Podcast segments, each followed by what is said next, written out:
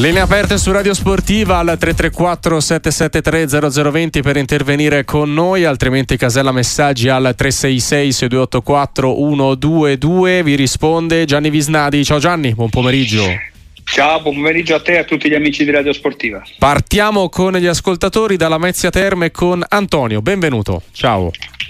Ciao, benven- ciao, grazie, grazie del benvenuto, grazie a voi per la compagnia che ci fate davvero Prego. quotidianamente. Vai È con la domanda. veramente bella tra innamorati di sport. La domanda. Vai Antonio. Ah, domanda, vorrei Eh. sapere una cosa, il vostro parere su quest'Empoli, quest'Empoli che comunque è la squadra secondo me più in forma, levando l'Inter in questo momento, che con l'arrivo di Davide Nicola comunque ha dato una scossa come solo lui sa dare. La mia domanda è, quest'Empoli può salvarsi e a discapito, voglio dire, di quale formazione? Ok, grazie Antonio. Gianni. Bella domanda, nel senso che oh, è sotto gli occhi di tutti l'impennata che, che, che Nicola è riuscito a dare alla squadra. E L'Empoli sicuramente ha un organico è stato costruito per lottare, diciamo così, e quindi quello che non era riuscito a fare in precedenza Andrea Zoli, che pure aveva dato dei segnali, però Nicola ha dato la scossa. Può salvarsi? Sì, può salvarsi, certo, in danno di chi? Io credo che di quelle squadre che sono al fondo il Sassuolo abbia l'organico migliore e quindi sia destinato a, a tirarsi via da questa, da questa zona. Salernitana oggettivamente e la classifica e come l'abbiamo vista giocare contro l'Inter mi sembra una squadra spacciata che non ci creda più, vedremo se nel frattempo nuovo allenatore è riuscito a dare qualcosa e, e poi, e poi, e poi Cagliari, Verona rischiano, certo. Verona mi sta sorprendendo molto, sta sorprendendo tutti per quello che sta riuscendo a fare. Eh, credo che ci sia molta solidarietà nel gruppo per quello che è successo a gennaio, i 14 giocatori ceduti, 7 titolari cambiati, no? eh, Baroni molto bravo, bisogna vedere fin quando reggono perché, perché magari adesso c'è, c'è, c'è, la forza del gioco ma c'è anche la forza, la forza dei nervi.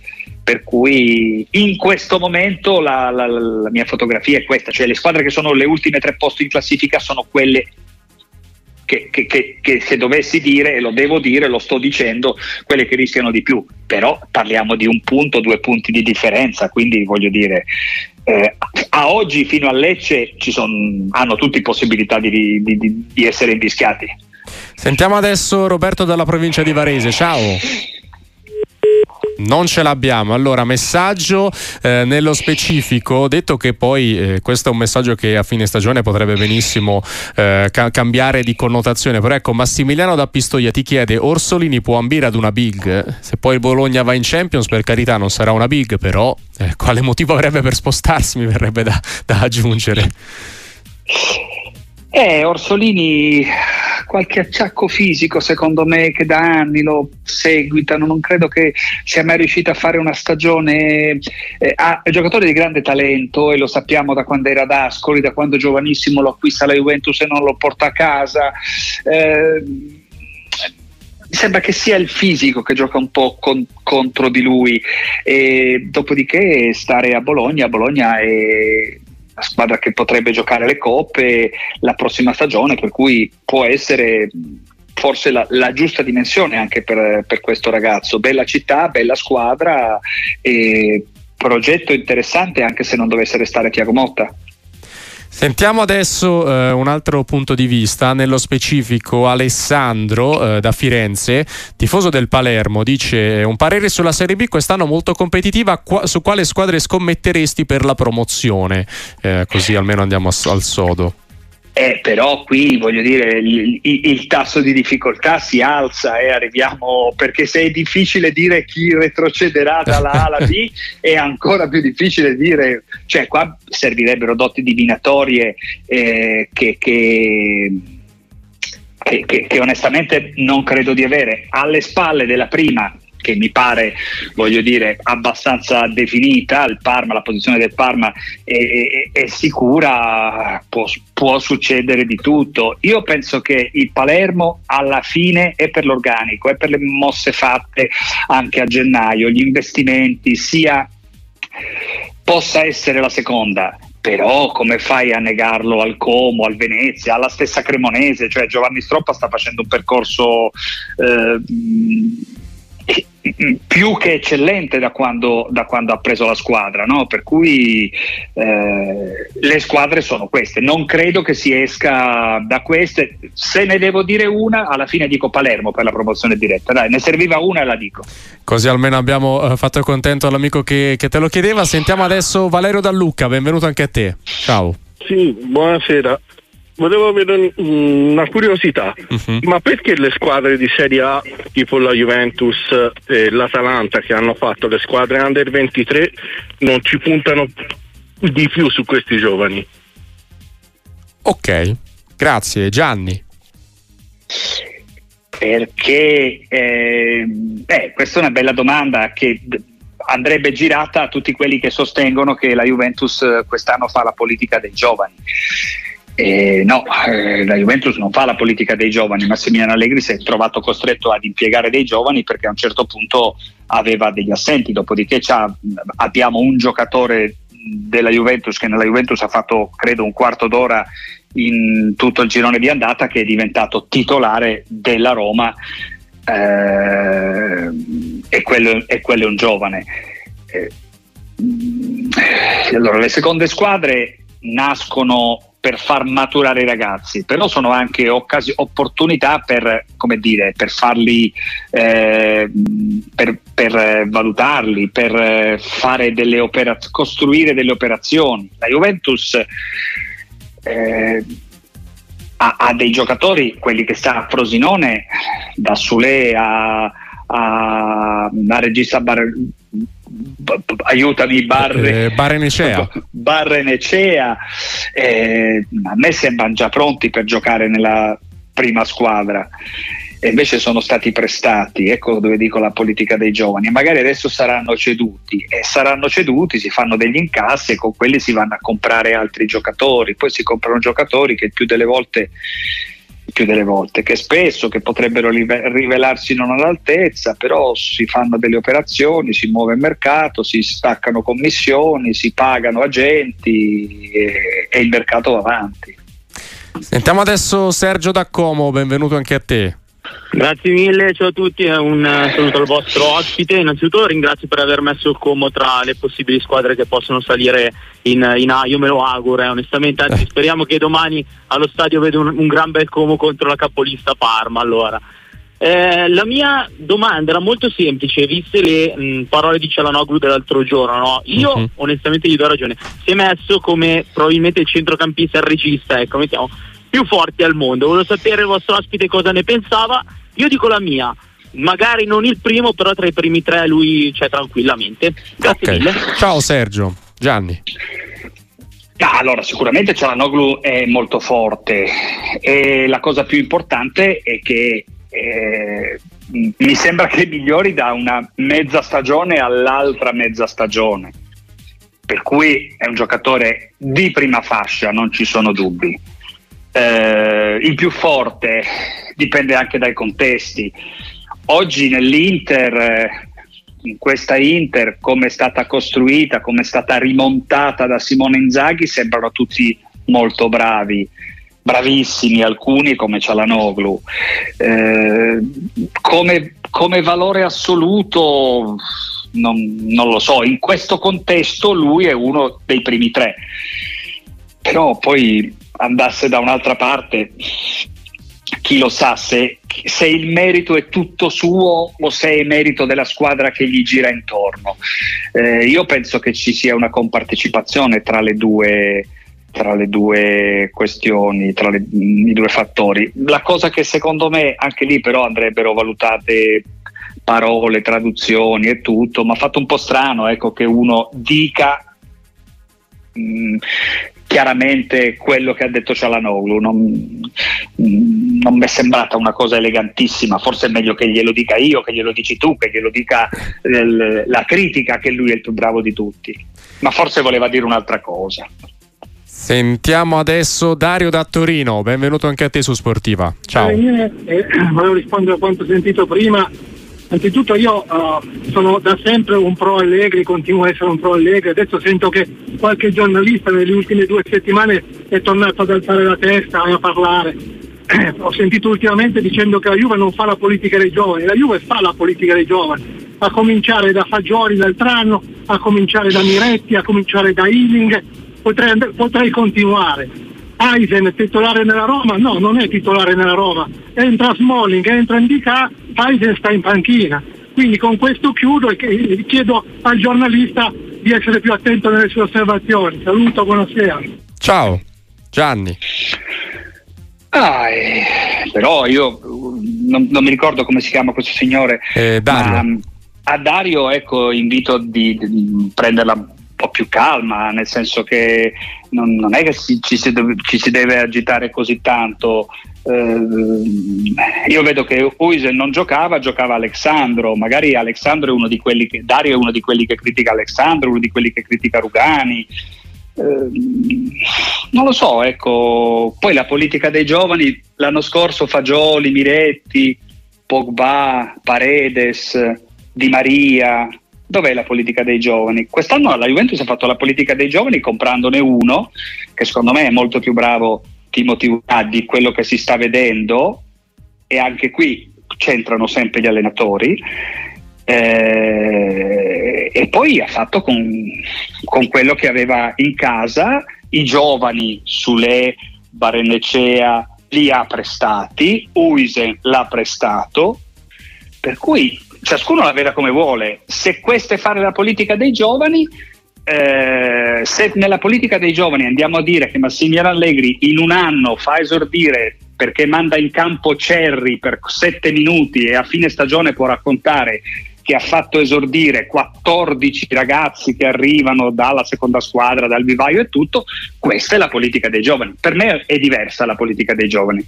Sì, più che altro è un discorso che secondo me si può accomunare in parte anche a Pioli, volendo, eh, che eh, vengono buttati dentro proprio in caso di necessità oppure quando a volte hanno proprio, quando non si può proprio non riproporli, allora è normale che giocano eh, con continuità, perché ad esempio l'anno scorso Fagioli prima del gol a Lecce non non aveva mai visto il campo, poi dopo il gol a Lecce giocò benissimo, allora dopo si conquistò una determinata continuità. Ealing praticamente non gioca mai eh, nel, nella Juventus per andare visto che citavo Pioli i vari Jimenez, Camarda eh, Zeroli e via dicendo proprio quando non aveva più nessuno allora butta dentro anche i giovani. Però eh, sono d'accordo con te sul fatto Gianni che un, la politica dei giovani eh, non è lanciarli proprio in caso di estrema necessità. E quando li metti nelle rotazioni giocano. Vedi ad esempio l'Atalanta con Scalvini eh, che ora ha un titolare giovane è un'altra cosa. E, e, e un'altra cosa che, che, a me piace dire, ricordare sempre, adesso queste squadre hanno rose di 25-30 giocatori, hanno il quinto, il sesto difensore, il settimo difensore. Eh, molte volte avere il sesto il settimo difensore è abbastanza o curioso o al limite del ridicolo, perché se la tua squadra primavera, se la tua, non dico la seconda squadra, ma se la tua squadra di 19 anni non è in grado di esprimere un giocatore che possa fare quelle tre partite tre spezzoni, la roba che ha fatto, tu citavi il Milan, Simic, l'abbiamo visto, certo. è entrato, ha fatto, allora chiudetele le primavera. Cioè, se non, non c'è bisogno di averci sette ragazzi di 25 anni eh, cioè, servono a quello, ma quella non è la politica dei giovani, la politica dei giovani è i giovani averli, cioè, averli in squadra, farli giocare. Eh, sei stato mh, mm, chiarissimo tu, cioè farli entrare nelle rotazioni. Uisen perché deve giocare 10 minuti contro il Milan? Mi pare che abbia giocato solo contro il Milan e poi niente. E perché deve giocare Alexandro? Perché eh, Alessandro evidentemente sta davanti, stava davanti nelle gerarchie dei difensori della Juventus rispetto a Duise. Poi in, quel, in, quei giorni Alessandro non, forse era anche fortunato, non sì, c'era. Era, poi, era, fuori causa. Sì, sì, ma la, mm-hmm. mh, voglio dire, è, è, è, semplicemente, è, semplicemente, un esempio. Nella Juventus c'è Alessandro Uise gioca nella Roma. Sentiamo prima di fermarci Max da Alessandria, benvenuto anche a te. Allora, grazie innanzitutto, vi ascolto sempre ed è sempre un piacere sentire parlare con, profes- con professionalità di calcio. Vai. Io purtroppo volevo rimanere un secondo sui giovani, sono un tifoso della Juve, uh-huh. è un tema che per noi è molto caro perché sinceramente sappiamo quanti giovani di qualità abbiamo, Frosinone ne ha tre, due almeno sono di qualità che potrebbero stare in campo. Però mi permettevo solo di dire questo, non, non è che queste squadre uh, di giovani per l'Atalanta, per la Juve, più che squadre per creare i giocatori del domani sono solo squadre per, per fare un po' di soldi, prendendo giocatori, eh, valorizzandoli e poi vendendoli. Eh, questa è la mia idea e secondariamente sono d'accordo con quello che dice il giornalista, però ritengo che la Juve quest'anno abbia fatto un po' di più che semplicemente mettere giovani perché non aveva alternative. Il caso di Ildiz, che sarà un giocatore che promette tantissimo, ma è un ragazzo, secondo me eh, è difficile la Juve avere dei giovani, anche in annate non straordinarie, ma ripeto, l'Inter che è una squadra eccezionale, lo dico a malincuore, quanti giovani ha? Ciao, ciao Max, Gianni in un minuto e poi ci fermiamo per una pausa. No, ma che ci siano anche degli aspetti economici di compravendita è fuori di dubbio, su questo non, sono, sono, d'accordo, è, è, dimostrato ed è dimostrabile e accadrà ancora. Eh, però eh, vabbè, quello che dovevo dire l'ho, l'ho, già detto prima, anche a Ildiz che, che, abbiamo visto alla prima giornata, prima che Ildiz diventasse titolare, che entrasse nelle rotazioni stabilmente, dov- sono dovuti passare quattro mesi, ci sono dovuti eh, essere degli infortuni, ci sono dovuti essere, quindi non è... E, e Ildiz è sicuramente molto forte. La Juventus ha a Torino e in giro per eh, l'Italia dei ragazzi di, di, grande valore. E soprattutto alla luce di quello che sarà il mercato della Juventus della prossima stagione ancora al risparmio, ancora puntando all'abbassamento del monte ingaggi, saranno giovani che verranno molto utili ad Allegri o a chi allenerà la Juventus al posto di Allegri. Il microfono aperto di Radio Sportiva con Gianni Visnadi, le vostre domande al 334 773 0020, ripartiamo da Cagliari e da Fabrizio, benvenuto, ciao. Ciao, buona serata a tutti. Sono sotto la Basilica di Bonaria dove un mese fa celebravamo il ricordo generale di, di Gigi Riva. Uh-huh. Niente, io volevo fare uh, due domande. La prima è cosa ne pensa il vostro illustre giornalista per quanto riguarda questo Cagliari che diceva in, eh, ogni maledetta domenica stiamo cercando i centimetri che ci mancano per raggiungere i risultati. Con i giovani sì è vero, è bello con i giovani, però ci sono mancate anche persone di esperienza come Pavoletti, come Nina che ci sta dando una grossa mano queste ultime due partite e tanti altri. E niente, volevo capire un po' come, come vedevate il Cagliari in questa lotta salvezza. Grazie ok, grazie Fabrizio. Gianni. Eh, onestamente Cagliari, come dicevo prima, il Cagliari se, se, la dovrà giocare, se la dovrà sudare fino all'ultima giornata. Eh, onestamente dal punto di vista dell'organico mi sembra meno attrezzato rispetto al Sassuolo per dire una, non rispetto all'Empoli e qui la differenza lo devono fare le squadre, lo devono fare chi le squadre li allena. E Cagliari ed Empoli hanno due allenatori diversamente esperti e quindi sarà, un, sarà una lotta che purtroppo lascerà Fa, fa, farà delle vittime, farà delle vittime sportive, ma il Cagliari, Cagliari dovrà sudare, sudarsela la salvezza. Allora, eh, ti porto sul Milan perché Alessandro da Milano ti chiede cosa ne pensi di Jovic, visto finora. Ma allora, in assoluto, di, allora, io de, de, dello Jokic che è arrivato a Firenze lo scorso anno ero molto curioso, nel senso che avevo il ricordo forte del giocatore della, in Bundesliga e mi sembrava che Madrid potesse essere una solo un, un, brutto punto di passaggio. Invece evidentemente è un giocatore, non è un, un, un giocatore top, non è un giocatore da massima affidabilità eh, per fare il titolare non solo nel Milan ma nemmeno nella Fiorentina. Eh, come alternativa, come attaccante di scorta, eh, può essere utile e infatti il senso del gol ce l'ha e qualche gol l'ha fatto l'anno scorso e qualche gol sta facendo quest'anno. Però è un giocatore che non credo, voglio dire, è in prestito, il prestito è rinnovabile, c'è di mezzo un contratto e tutto. Io non credo che sia un giocatore sul quale una squadra come il Milan, che deve avere orizzonti ampi, debba continuare a investire. Poi Gabriele Davarese, a proposito di Milan, ti chiede il problema che eh, ogni azione di attacco si rischia poi l'imbarcata in contropiede. Il problema sono gli uomini o il modulo? Il problema è come gioca il Milan.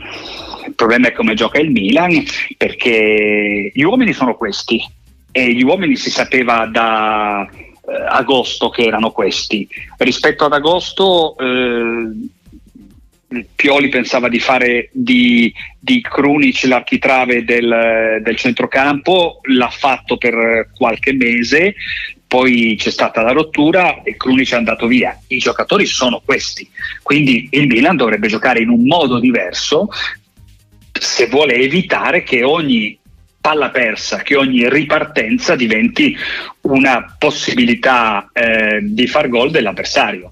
Questo non sta avvenendo e il, eh, gli avversari fanno un sacco di gol. A parte i due di ieri sera su calcio di rigore, gli avversari del Milan fanno un, un sacco di gol. Il Milan in campionato, vado a memoria, ha preso 31 gol e se le cose non sono cambiate con ieri, no, non credo perché il Toro la difesa ce l'ha molto forte, eh, quindi stava davanti il Milan alla undicesima o dodicesima eh, il Milan delle prime 10 quel... il Milan ha la peggiore no. difesa delle prime 10 e c'è la peggiore anche del Monza che è undicesimo perché, per cui è l'undicesima difesa del campionato cioè di cosa stiamo parlando.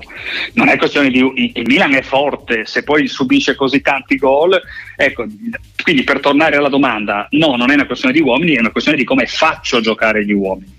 Tra l'altro Milan, così completiamo, che ha gli stessi gol subiti del Genoa, che però eh, ha, la, il grave demerito di aver segnato eh, meno gol di quanti ne abbia subiti e quindi è un Genoa che fino a questo momento ha la differenza reti negativa, così almeno abbiamo aggiunto un, è un, po', un è un po' il caso è un dato per dato, è un po' il caso del Torino. Il Torino che ieri sera ha preso due gol, ma ha una difesa molto forte perché fa, ha un gioco estremamente... Terza eh, difesa del campionato dopo Inter e Juventus. Eh, però non segna. Eh no, uh, per, però, ora ti dico anche però che segna e, ha il terzo peggior attacco, è esattamente al terzo posto per il peggior attacco e per la miglior difesa il Torino finora. Quindi quelli che mi dicono, perché il, uno dei tanti, il calcio è pieno di luoghi comuni, che si vince con la miglior difesa e io da sempre sostengo che non è vero che si vince con la miglior difesa, si vince con la miglior squadra, perché avere la miglior difesa eh, ti garantisce di fare 38 una difesa imperforabile, fai 38 volte 0-0 mh, mm, se non fai dei gol e con 38 punti ti salvi ma finisce lì, cioè bisogna anche farli gol, non solo non prenderli.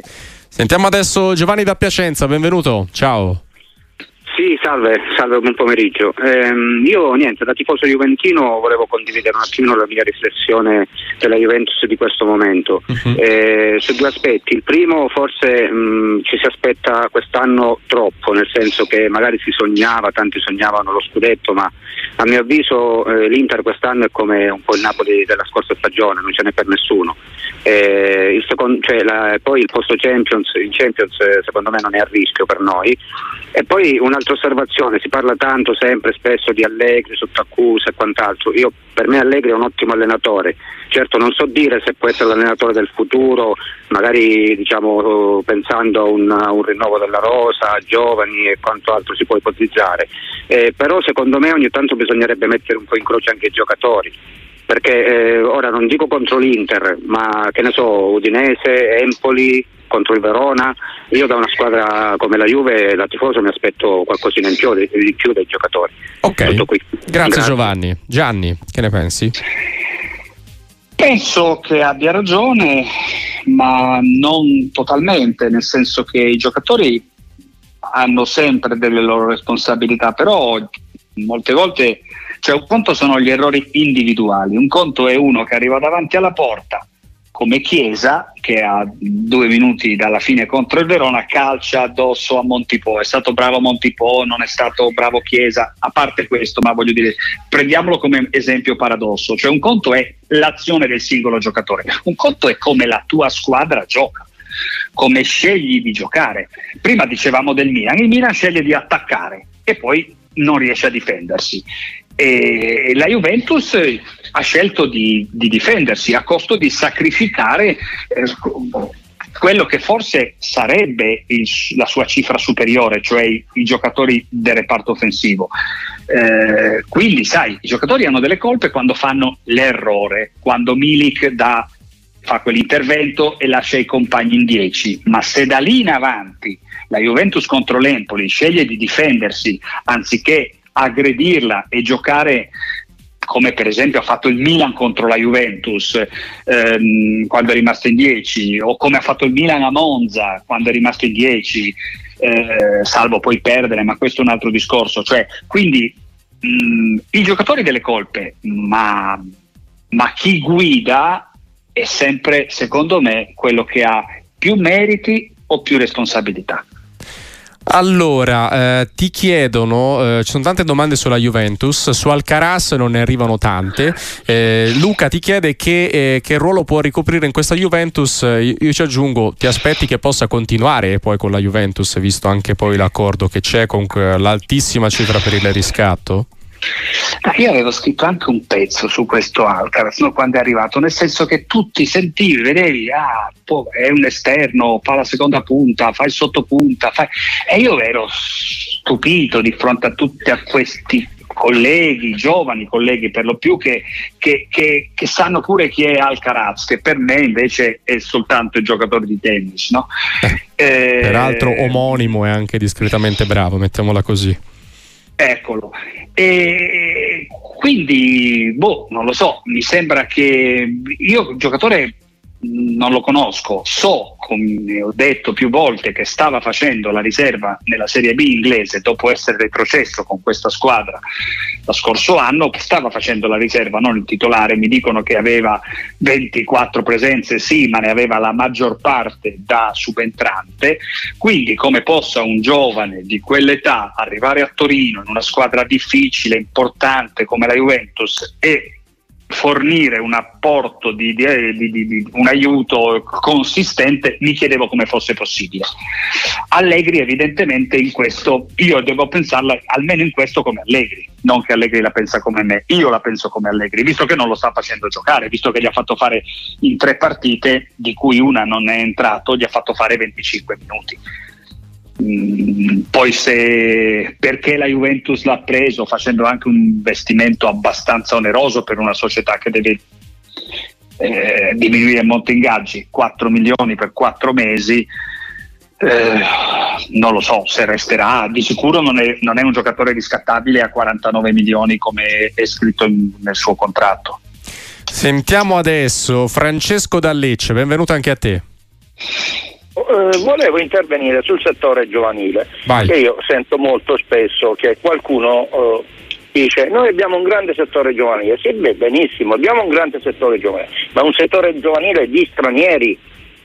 Andate a vedere la, le primavere delle Serie A, il 90% sono tutti stranieri. È un grosso luogo per... comune, te lo dice chi come il sottoscritto segue il campionato primavera, non è così per tutti. Sì. Comunque prego. No, non è così per tutti, ma è un problema economico. Il fatto che questi direttori sportivi vadano a comprare i ragazzi a 5-6 mila euro e poi li rivendono a 100 mila euro è un problema, bisogna dare delle regole, far giocare i nostri ragazzi, ma non ho un problema di, eh, di razzismo verso gli stranieri, ma non abbiamo il ricambio italiano nella nostra nazionale ovunque. Perché poi questi signori direttori sportivi sono collegati con il figlio che è procuratore e con l'amico che è procuratore. Bisogna dare delle regole e dire in primavera devono giocare 4 o 5 ragazzi stranieri e dare modo al nostro vivaio, non alla cantera spagnola, al nostro vivaio, la possibilità di, la, di, avere dei giovani italiani per le nazionali e per le grandi squadre italiane. Ok, grazie Francesco. Gianni. Eh, guarda eh, Stefano, io in, intanto eh, Francesco diceva una cosa da, conoscendola bene perché come tu sai l'hai, l'hai detto seguendo il campionato primavera, mh, due anni fa il campionato lo vinse il Lecce, no? L'anno scorso, aveva... sì, sì, l'anno scorso, sì, sì. Ci fu nel... la, la, sfida Lecce-Fiorentina dove da un lato non c'erano italiani in campo e dall'altro erano praticamente tutti italiani, eh, i due opposti il Lecce... a confronto. Eh, ma Francesco ci chiamava da Lecce e sì. del Lecce non c'era un italiano. Uh-uh. E quindi questo è abbastanza esemplificativo no? di, di, di, qual è la situazione. E il discorso di poter far giocare 4-5 stranieri, anche solo 3, sarebbe, secondo me sarebbe l'ideale, però purtroppo non è possibile. E I nostri ragazzi avrebbero bisogno di giocare, ma la, il, il, come dire, l'inversione di, eh, filosofica deve partire dal, eh, dai dirigenti, deve partire dai dirigenti che devono eh, pensare che devo, o meglio, bisogna smettere che ci sia convenienza nell'andare a acquistare gli stranieri. Adesso con la fine del decreto crescita di cui tanti si sono lamentati, magari, magari eh, qualche 100.000 euro, perché poi diceva 2.000, 3.000 no, ma qualche 100.000 euro in giro per il mondo in meno magari si spenderanno e magari qualche posticino in più nelle primavere per i eh, calciatori italiani magari ci sarà. Ecco, poi non tutti fanno, lo ricordavi te, quel tipo di politica, ma lei c'è stata proprio una società che faceva così. Avremo modo sicuramente di riparlarne perché è un tema che di tanto in tanto spunta fuori, di certo avremo modo di riparlare di campionato e non solo. Gianni Visnadi, grazie e buona serata, alla prossima. Grazie a te e buonasera a tutti.